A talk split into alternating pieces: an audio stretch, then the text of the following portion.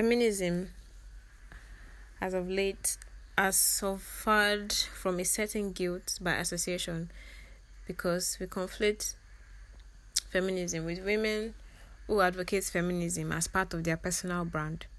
When these figureheads say what we want to hear, we put them up on the feminist pedestal, and when they do something we don't like, we knock them off right. We knock them right off, and then say some, and then say there's something wrong with feminism because our feminist leaders have failed us. We forget the difference between feminism and professional feminists. I openly embrace the label of bad feminist. I do so because I am flawed and human. I am not terribly well versed in feminist history. I am not as well read in key feminist texts as I would like to be. I have certain interests and personality traits and opinion that may not fall in line with mainstream feminism, but I am still a feminist. I cannot tell you how freeing it has been to accept this about myself. I embrace the label of bad feminism because I am human. I am messy. I'm not trying to be an example.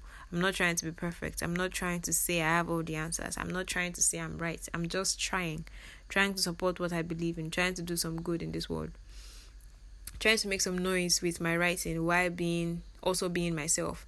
A woman who loves pink and likes to get freaky and sometimes dances her ass off to music she knows. She knows. It's terrible for women who sometimes play dumb with repairmen because it's just easier to let them feel macho than it is to stand on the moral high ground. I'm a bad feminist because I never want to be placed on a feminist pedestal. People who are placed on pedestals are expected to pose perfectly, then they get knocked off when they fuck it up. I regularly fuck it up. Consider me already knocked off. When I was younger, okay, let's stop there. Get the idea. Bad Feminist by Roxane Gay. Feminism is flawed but it offers at its best a way to navigate this shifting cultural climate. Feminism has certainly helped me find my voice. Feminism has helped me believe my voice matters, even in this world where there are so many voices demanding to be heard. This is what God has done for me. What exactly that what she says right now? That's what God has done for me. That's what my faith has done for me. It helps me find my voice. I always knew that I started writing in 400 level and publishing articles. And after a while, after I grad, after I finished my NYSC, I deleted all those articles because I just, uh, I don't think I was just trying too hard. You know, I was trying too hard and forcing it. Uh, they sounded good. They sounded good, but they sounded deep. And while I wanted an effect. I do want an effect. I don't just want any effect. I'm going to be huge and big and influential, but I don't I don't want to always be afraid that what is my influence? Like what influence do I have on people and do I have to worry about that influence?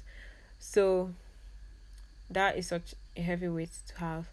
So if you give it to Jesus and he gives you test that this is what you gotta be, I know that okay, this guy he's responsible for like all of it. Okay, so like cool, we're going, we're going, and then it turns out that Jesus is so awesome, and loving God and having a God that you not just okay having a God I worship is incredible, but having God like the God like Jesus crucified, resurrected, that one is is beautiful.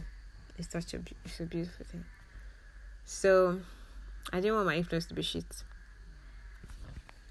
That's my good. But if feminism gave you a voice, uh, well,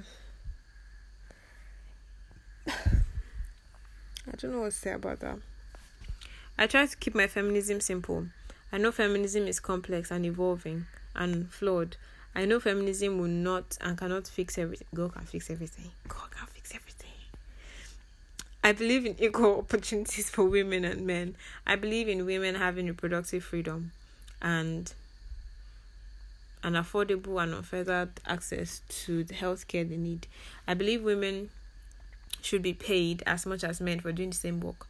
Feminism is a choice, and if a ma- if a woman does not want to be a feminist, that is her right. But it is still my responsibility to fight for our rights.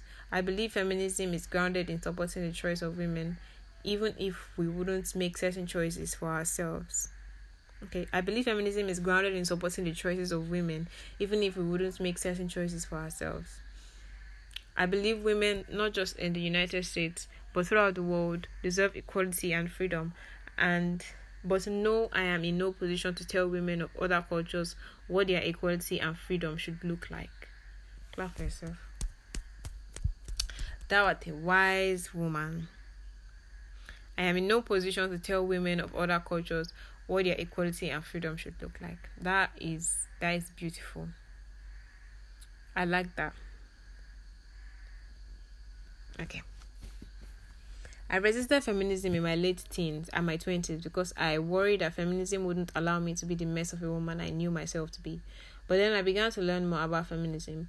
I learned to separate feminism from feminism with capital letter F or feminists or the idea of an essential femin of an essential feminism one true feminism to dominate all of womankind. It was easier to embrace feminism when I realized it was advocating for gender equality in all realms, while also making the effort to be intersectional. To consider all the other factors that influence who we are and how we move through the world, feminism has given me peace. Jesus has Feminism has given me guiding principles for how I write, how I write, how I live. Wow. That's what God does for me. I do stray from these principles, but I also know it's okay when I do not live up to my best feminist self. Wow. Jesus is the standard for me. Is my principle. Father, so how do you differ from feminism? Like this is somebody saying that our entire peace and principles and the guys are principles and how she writes and how she lives is feminism. It's like a religion at this point. Or a faith. So Father, how do we differ from feminists? Because and should we be feminists? Page forty. Mm, no, page ten. Oh no, page forty.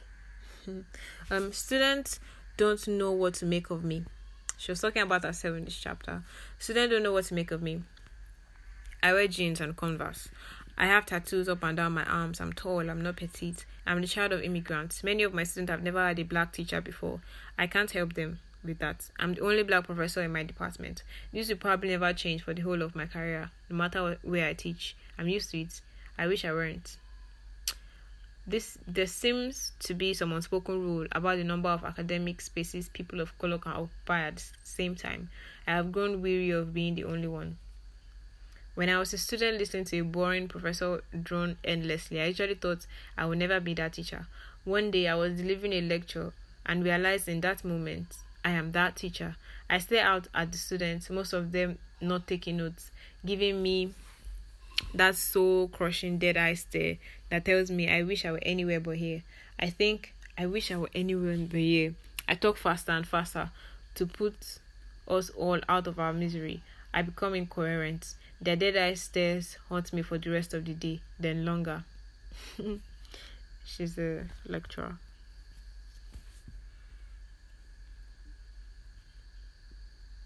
Mm, okay in this chapter, we're going to read a lot and maybe discuss some of the things. The chapter is titled How to Be Friends with Another Woman.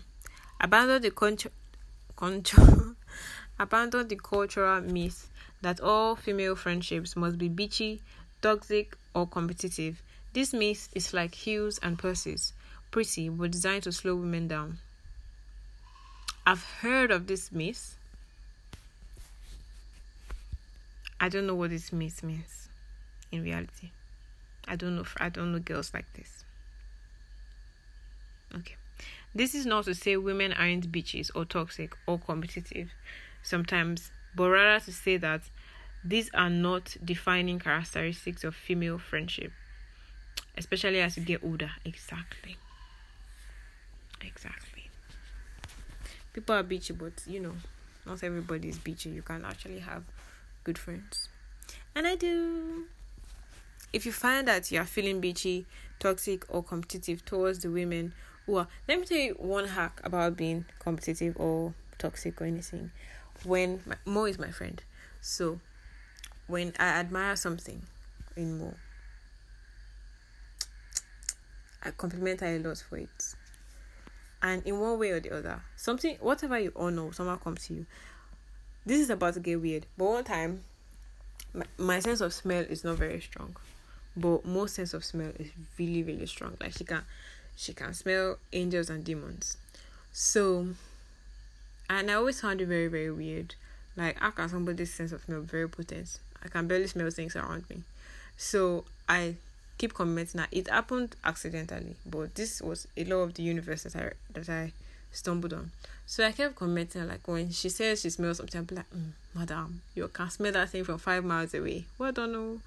Things like, and I, it came from a very genuine place because I was always so surprised. Like, why is your nose like that? Before I knew it, I don't know what happened to my sense of smell, but I could smell everything. this is no joke. I could smell every. It was annoying. It was very, a very, very, very, very annoying period of my life. It it had nothing to do with my menstrual cycle. I don't have smell increase or decrease. I knew it was absolutely connected to that because I had another experience, something like that. And then I say applying that though. And anything you honor, anything you admire and then you honor, like you really, really honor it, will come to you. It will just realize that okay, you value me. I will find my way to you. That's how things do. That's how things work. And I'm talking about sense of smell, guys. Sense of smell. Something that's ridiculous. I sense it's not. You're not ridiculous, but like something like that is not tangible. Exactly. A sense of smell, guys. But my because I didn't it was it was distracting me. I'm not a very don't change my the way my body works. It wasn't nice for me. It was too much, too potent. So I can't imagine going around with your nose on hundred all day. Ha. How is Mo doing? but it came down it came down a lot, but it didn't go down to the level that I used to be. So I smell things better, but it's not distracting, doesn't overwhelm my other senses. At that time, it's used to overwhelm all my senses. Or maybe maybe my body just adjusted to it, not that it went away. that could be another thing. But I just thought it, it went down and then I could taste better and do other things instead of just smelling things 24 7. It was, ah, it was such a. I don't even know how to describe it. So, I've given you a hack about competition. Just admire it. There's nothing wrong with admiring things and you don't even necessarily have to absorb everything that your friend is good at. You could just acknowledge that oh my friend is really really good at this and i am good at this or this is how my friend dresses and she looks so cool but this other way of dressing looks better looks better on me. This one looks better on her this one looks better on me. Just acknowledge things like that. Give her a compliment. Tell her she's pretty you know. That's how you avoid all those things. That's how you become the mature friend. And people good people anyway technically um not technically they usually um reciprocate the things that you do. So when you are that friend that comes in and tells them oh you look pretty you look nice they will generally want to tell you that you look pretty too. That's how things work. A lot of ink is given over to mythologizing female friendships as curious fragile relationships that are always intensely fraught Mm. Stop reading writing that encourages this mythology. If you are the kind of woman who says, I am mostly friends with guys, and act like you are proud of that, like that makes you closer to being a man or something, and less of a woman, as if being a woman is a bad thing. See item 1b, and that one is if you find that you're feeling bitchy, toxic, or something, something. It's okay if most of your friends are guys, but if you champion this as a commentary on the nature of female friendships, well, so such a little. I agree with that. I came to realize also that that that was not a compliment. like saying that oh I'm more friends with guys, and I used to be friends with more guys than girls, but now I only. I'm still. I don't even know if I'm more friends with guys or boys. I just know that the one active relationship, like really, really, really, really active, the most active relationship in my life is with a girl. Right now, like, and it's just that one girl. Like I call my other friends, to keep in touch with boys, girls. I talk to them. I think I even have more casual boyfriends than girlfriends. Um, but my one very active relationship is with a girl right now. Mm. So don't just go around. It's okay if your friends, like she said, it's okay if all of them are guys. Ah, I don't think it's okay if all of them are guys, but it's okay if you have more guy friends and girlfriends. Um, but you know, don't think that that, that makes you better than other women. If you feel like it's hard to be friends with women, consider that maybe women aren't the problem. Maybe it's just you. True. I used to be this kind of woman. I'm sorry to judge. Sometimes your friend will date you will date people you cannot stand. You can either be honest about your feelings or you can lie. There are good reasons for both for both. Sometimes you be the person dating someone your friend cannot stand. If your man or woman is a scrub, just own it so you and your friends can talk about more interesting things. My go to explanation is I'm dating an asshole because I'm lazy. You are welcome to borrow it. I do not know about that. want nothing want nothing but the best for your friends because when your friends are happy and successful, it's probably going to be easier for you to be happy. One time, I don't know if I should be sharing this part. Let me keep it to myself. If you're having a rough go, if you're having a rough go of it, and your friend is having the best year ever, and you need to think some dark thoughts about it, do it alone with your therapist or your diary, so that when you actually see your friend, you cannot, you can avoid the myths discussed in item one. That's don't be bitchy toxic to your friends. If you and your friends are in the same field and you can collaborate or help each other, do this without shame. It's not your fault, your friends are awesome. Men invented nepotism and practically live by it. It's okay for women to do it too. Actually, yeah. I, I believe in nepotism. I don't believe in nepotism where um they are not qualified like at all at all. Like you know for for a fact that they are not even fast learners that you can say let me help you you, learn fast. They're not fast learners. They're just downright irresponsible. That that that's just that's criminal. That's unfair but if you have like five spaces in your workplace and you have a cousin that needs help i think you should help your cousin especially if they they are competent people you should help your cousin and leave the other the other four space for the other four spaces for other people. But you should employ your cousin. Nepotism should work. That's the point of family members and knowing people that are connected. That's how it works. People put other people like they bless other people and put them in positions. You'll be a blessing to your family member. I'm not preaching the one that outside people there's there will be so many reasons behind why there are so many outside people in like top governmental um offices but all of us what we always just do as a country is interpret it as they're taking over the country, which is largely true, true to like a large extent. But we should also remember that like there are some many reasons for it. We we wouldn't even complain so much because those offices are over there. There are not many people. So for sure, the probability that there are more outsiders around that place than Igbo or Yoruba people is quite high. And aside that, they also put their family members there. I'm not saying they are not putting it to take over the country. Oh.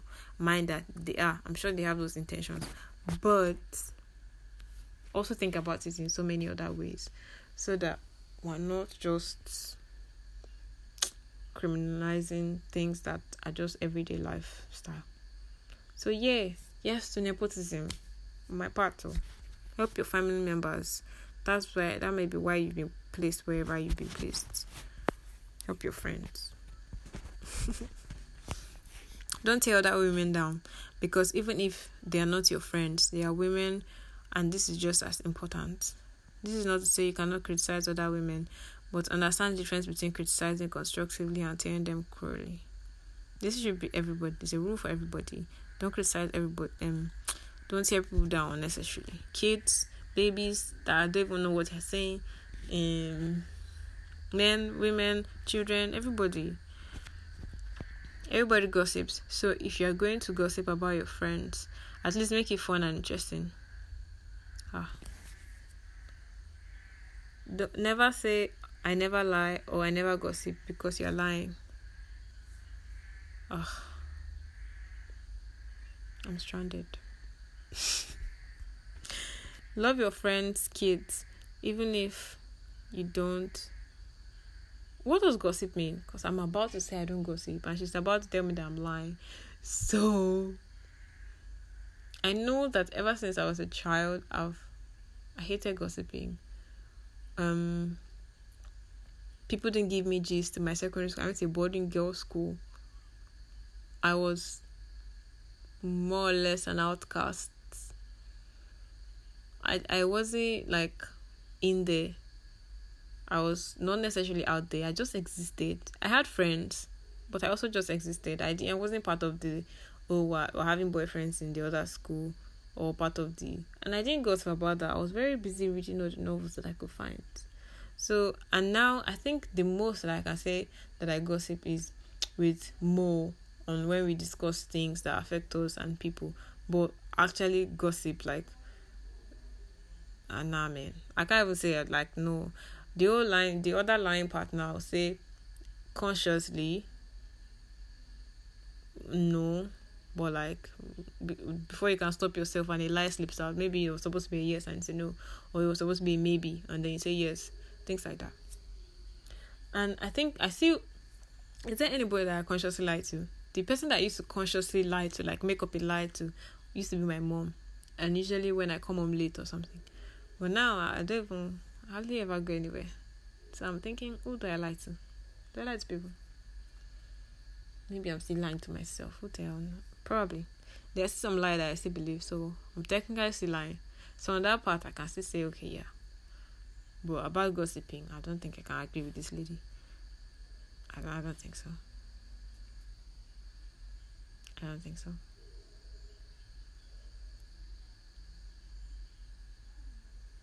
Um, love your friends, kids, even if you don't want or like children, just do it. Tell your friends the hard truth they need to hear. They might get pissed about it, but it's probably for their own good. Once my best once my best friend told me to get my love life together and demanded an action plan. It was irritating but also useful. Don't be totally rude about truth telling and consider how much truth is actually needed to get the job done. Finesse goes a long way. Okay. These conversations are more fun when preceded with an emphatic girl. Like, yes, I know what she means. when to start gisting, it's like, girl. Your girl immediately knows, like, what, what, what, what? Tell me. Surround yourself with women who can get sloppy drunk. Um, with who won't draw stupid things on your face if you pass out, and who will help you puke if you over celebrate, and who will also tell you if you get sloppy drunk too much or behave badly when you're sloppy drunk. Don't get sloppy drunk. Don't flirt, have sex, or engage in emotional affairs with your friends, significant others this shouldn't need to be said, but it needs to be said. That significant other is an asshole, and you don't want to be involved with an asshole who is who is used goods. If you want to be with an asshole, get a fresh asshole of your own. They're abundant. Wow. She's not lying. Don't let your friends buy ugly outfits or accessories you don't want to look at when you hang out. This is just common sense. When someone when someone is wrong and you need to tell talk to your friends and they ask you how you are, don't say fine. They know you're lying and it irritates them. And a lot of time it's it's wasted with the back and forth. Are you sure? And yes. And really? And I am fine. Tell your lady friends the truth so that you can talk it out and either solve companion companionably or move on to other topics. if four people are dining, split the check evenly four ways. We're adults now. We don't need to add up what each person had anyway. If you're high rolling, just treat everyone and rotate who treats. If you're still in the broke stage, do what you have to do. Uh, I think that that should be up to what to the people. If a friend sends a crazy email needing reassurance about love, life, family, or work, respond accordingly and in a timely manner. And even if it's just the girl, I hear you. If a friend sends you like 30 crazy emails needing reassurance about the same damn shit, be patient because one day that's going to be you tearing up Gmail with your drama. My mother's favorite favorite set, favorite saying is "Qui se resemble s'assemble." What? Whenever she didn't approve of who I was spending time with, she would say this ominously. It means essentially you are whom you surround yourself with. Qui se resemble s'assemble. Qui se resemble s'assemble. What is this woman saying? Alright. Okay. We are done with that chapter. We read the entire chapter. Clap for us. Clap for us. Mm. Just listen to this. It's just a bit sweet. In 1984, Vanessa Williams became Miss America. She would later have to step down because of a nude photo scandal. But when she was first crowned, it was an amazing moment for black girls everywhere. Williams was the first black woman to wear the Miss American crown, the pageant 63 years history. I was not the kind of girl who cared much about pageants or being a beauty queen, but watching Williams and her perfect cheekbones and glittering teeth as she accepted the crown gave girls like me ideas. That moment made us believe we too could be beautiful. Why Vanessa Williams offered black girls a new image of who the all American girl could be, the most traditional image of the all American girl could be found in Sweet Valley, an idyllic town in sunny Southern California where the lawns are perfectly manicured. Everyone is fit and beautiful and successful, as in the case in most perfect places. Life in Sweet Valley is episodic. It's from a book. I just wanted to read that. So There was one particular group of golden popular kids at my school. Then every school, an interchangeable infestation of good genes and big smiles and perfect hair and Guess or Gilbert jeans. I don't remember much about grade school, but I remember the first and last names of the popular kids. If I return to my childhood neighborhood, I could point out their homes and other geographical points of interest. I watched the popular kids all the time trying to figure out how to breathe the air in their atmosphere. They were so American and therefore exotic because they had freedoms I did not. I was a different kind of American. I had conservative Haitian parents who wanted the best for their kids but were also very wary of American permissiveness. I was American at, at school and Haitian at home. This required negotiating a fine balance, and I was a clumsy person. There's nothing more desperate and unrecruited than the love and un- unpopular girl, not just for the cool kids. One day, the kids in the popular clique were teasing me about what I do not remember. I got angrier and angrier, and as it taunted me, not only because they were teasing me, but also because I was so painfully aware of the gaping distance between where we were and where I wanted us to be. Walking through the mall arm in arm, or sharing secrets at a slum party, or gossiping about cute boys. I liked them all. Also, gossiping about cute boys. You can't just talk about cute boys. If that's what gossiping is, then my friend and I gossip. He gossip a lot. about many things, then. Not just boys, then. And many people. If that's what gossiping is. I liked, I thought gossiping would be somehow malicious and like. Um, I liked them all. I had secrets. I liked cute boys. That day, though, I needed to come up with a snappy retort to show them they couldn't push me around, to show them I was cool, to, to stand my ground. I pointed my fingers at them. I shouted, One day, just you wait and see, I'm going to be Miss America. That was my mother's nickname for me, Miss America. I'm a beloved firstborn, our first child born in this America's United States. I loved my nickname. Those popular kids laughed and laughed. For the rest of that year and into the next, they teased me mercilessly about being Miss America, asking how my campaign was going, making comments about sashes and crowns, prancing around in front of me during the Miss American wave. They incorporated props. Those kids made it clear I didn't have a shot in hell at the crown, but I'm stubborn. Vanessa Williams had won Miss America, so I began to sincerely believe I was going to become Miss America. I reminded my classmates of my belief regularly. wow, which only um furthered their petty torments. I have no idea where I was going with that strategy. Hmm. She didn't become Miss America though. Like many writers, I lived inside of a book. I lived inside of books as a child. Like like me. I read a lot as a child. Inside books I could get away from the impossible things I had to deal with. When I read, I was never lonely or tormented or scared. I read everything I could get my hands on. My parents indulged and encouraged me. So did mine. They were strict about things like television and grades. Still, so mm, me too. But they never censored my reading, reading material or questioned my love of Sweet Valley. When I when I bought my first romance novel, my dad took it from me. Um, but my mom read like the first two chapters and then gave it back to me. We moved around a lot for my father's job, but Sweet Valley never moved and the people never changed. The kids in Sweet Valley were a constant, and in a small, poignant way, poignant way, they were my friends.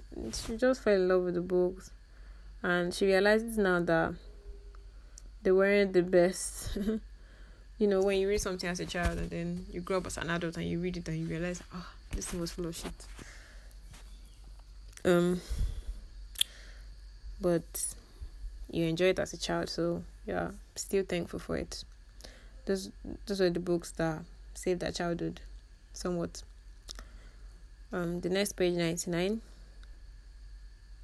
In our groundbreaking book, Gender Trouble, Judith Butler we've seen that name a couple of times, asserts that gender is a performance.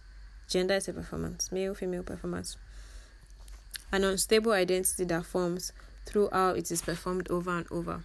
She writes Gender ought not to be construed as a stable identity or locus of agency from which various acts follow. Rather, gender is an identity tenuously constru- constructed in time, instituted in an exterior space through a stylized repetition of acts.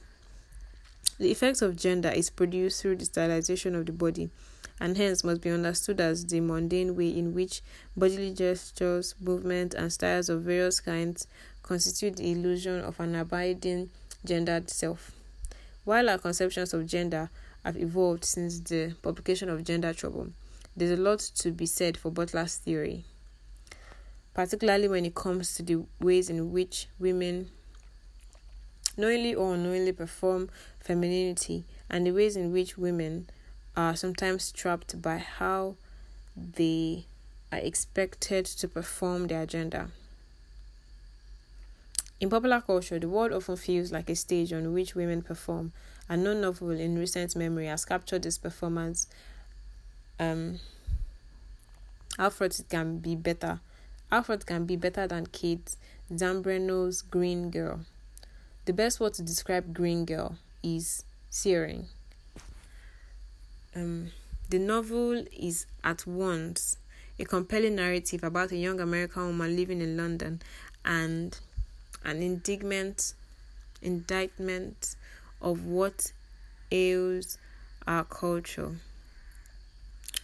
rampant consum- consumerism, shallow human connection, and most of all, the cult of beauty and the unbearable and impossible constraints of gender. A culture where women wear their faces as masks, their bodies as shields. Throughout the novel, the green girl is as foolishly bold as she is vulnerable. She inhibits her contradictions in deeply seductive ways. If, as Butler believes, gender is a performance, Green Girl is a novel about a young woman who is learning how to perform her femininity. She is learning the power of it, the fragility. Her education is, at times, painful.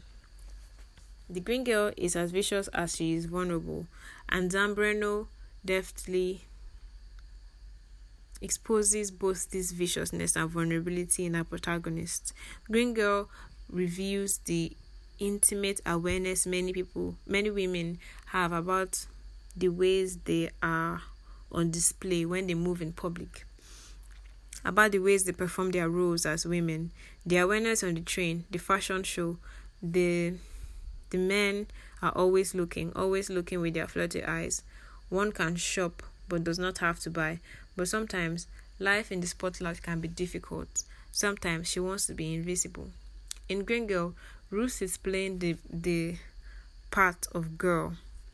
A performance at times stands in place of her identity as Ruth realizes. Sometimes she is struck by the sense that she is someone else's character, that she is saying someone else's lines. The green girl also does one thing and feels another. Because the pass- passivity of the green girl masquerades as politeness, she wants to put her feet through a window but doesn't because she knows that's not what is expected of a green girl. She knows she's beautiful but does not does not necessarily feel her beauty inside. Sorry. Throughout the novel, these tensions are brightly exposed over and over. At times, the novel makes it seem that to be a green girl is to be in a rather hopeless predicament. Ruth is a shop girl responsible for selling a perfume, Desire. She's the name of perfume is Desire. She's always on display at work while also part of the scenery. One morning at work, she observed a group of teenage girls. Well, quoting from the book, the girls slicking up the aisles have rehearsed equality to them. Their purses positioned just so on their so on their shoulders, their eyes downcast, yet somehow watchful. They cannot escape this self awareness. They are playing the role of young girls, girls younger than Ruth. The end of quote. There's an irony in Ruth's observations. Throughout the novel, she plays the role of the young woman, and her self awareness and at times self loathing is palpable and as inescapable as self awareness she sees in those teenage girls. Zambreno, the author, demonstrates the self absorption and vanity of the green girl, her insecurities, the masks she wears, her conflicting desires. At times, Ruth wants to shield herself from the gaze of strangers. She closes in on herself, tries to occupy as little space as possible, whether walking down the street or taking the tube. At other times, she wants to be seen, desired, loved. She is at one point willing to exploit herself to an unnamed former lover. She prays to be preyed upon. She is a dare standing in the middle of the forest road, knees bulking, buckling, begging for a predator. Ruth, like so many of us, wants everything all at once. Though this is a novel about women, there are indeed men in Green Girl.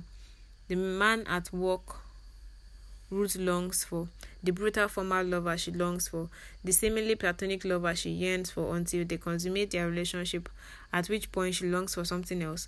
Ruth has desires, but those desires seem largely removed, lacking in immediacy, and rarely do rarely do these desires come into sharp relief.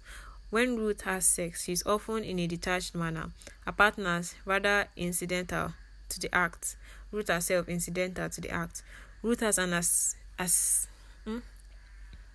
she has an assignation with a bartender in the supply room of the bar. A detachment finely honed. She is devoid of herself, Ruth observes. And later, when Ruth and the bartender are fucking, she has. Uh, she has se- she has seen it all before, as if in a dream, but she's not really there. Not really. Okay. More than anything, Green Girl is relentless in what she reveals about the Green Girl and her inner life, the emptiness and loneliness, the naked violence of it, how she must swallow it deep, deep inside. The novel makes it seem like there's a green girl inside all of us, as desperately fragile as she is resilient. The green girl is able to understand the damage she does to herself, even if she does nothing to prevent it. If Ruth is a woman, as Green Girl Rising, Maria Wyeth in Joan Didion's equally scorching Play It As It Lays, Play It As It Lays is the title of the book, is the green girl as she falls. So the green girl is as she the green girl as she tires of playing the part of girl. The green girl as she decides decides to stop playing the part of girl because she no longer has any need or perhaps desire to do it. Even though Play It As It Lays was published in 1970, little has changed when it co- changed when it comes to woman as spectacle. Maria Wyeth is tormented and a bit tragic, but there is tenacity about her. The novel chronicles Maria's descent into madness after having an abortion at the bidding of her estranged husband. Her descent is more controlled you might, than you might imagine. Plays It As It Lays requires a complex web of relationships among Maria and her husband Carter, their friends Helen and BZ, her lover Les Goodwin, and her former lover Ivan Costello. Excuse me. And also discloses how those how these people break themselves against one another in rather terrible ways. There's also a young daughter, Kate, suffering from an unexpected condition and living at a facility away from home. A daughter Maria openly yearns for and who is the one person in the novel for whom she desperately she demonstrates genuine affection. Like Ruth in the first book, like Ruth, the green girl Maria, as a never quite model and actress, is always on display and aware of it, craving the attention as much as she despises it. Living in Hollywood, she is, like Ruth, in the store where she works, just another part of the scenery of desperation and drugged women who, as Maria referred to her own beauty, looked all right and moved through their lives playing the proper part. Like Ruth, Maria is self absorbed and selfish, but she has a stronger awareness of these flaws.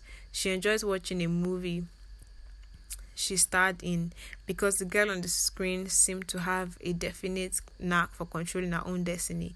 Just as Ruth often feels like she is someone else's character, Maria, as an actress, has has had opportunities to become someone else's character to similar effects.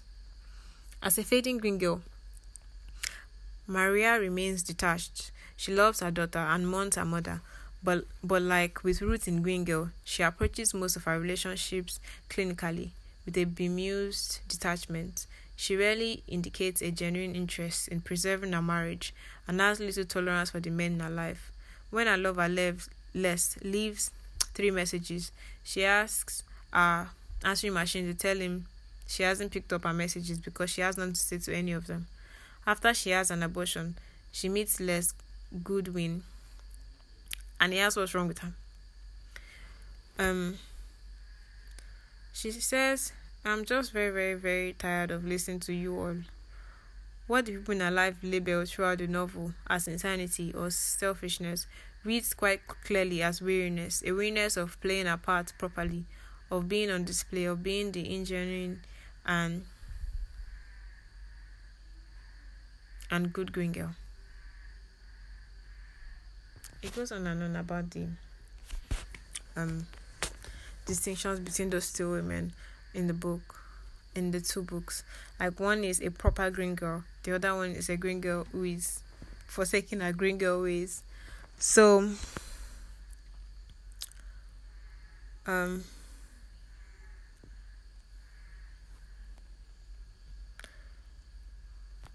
uh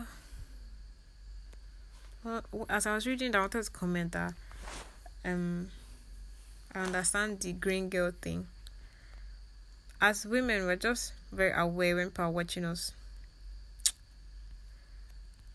And we were we've always been just aware.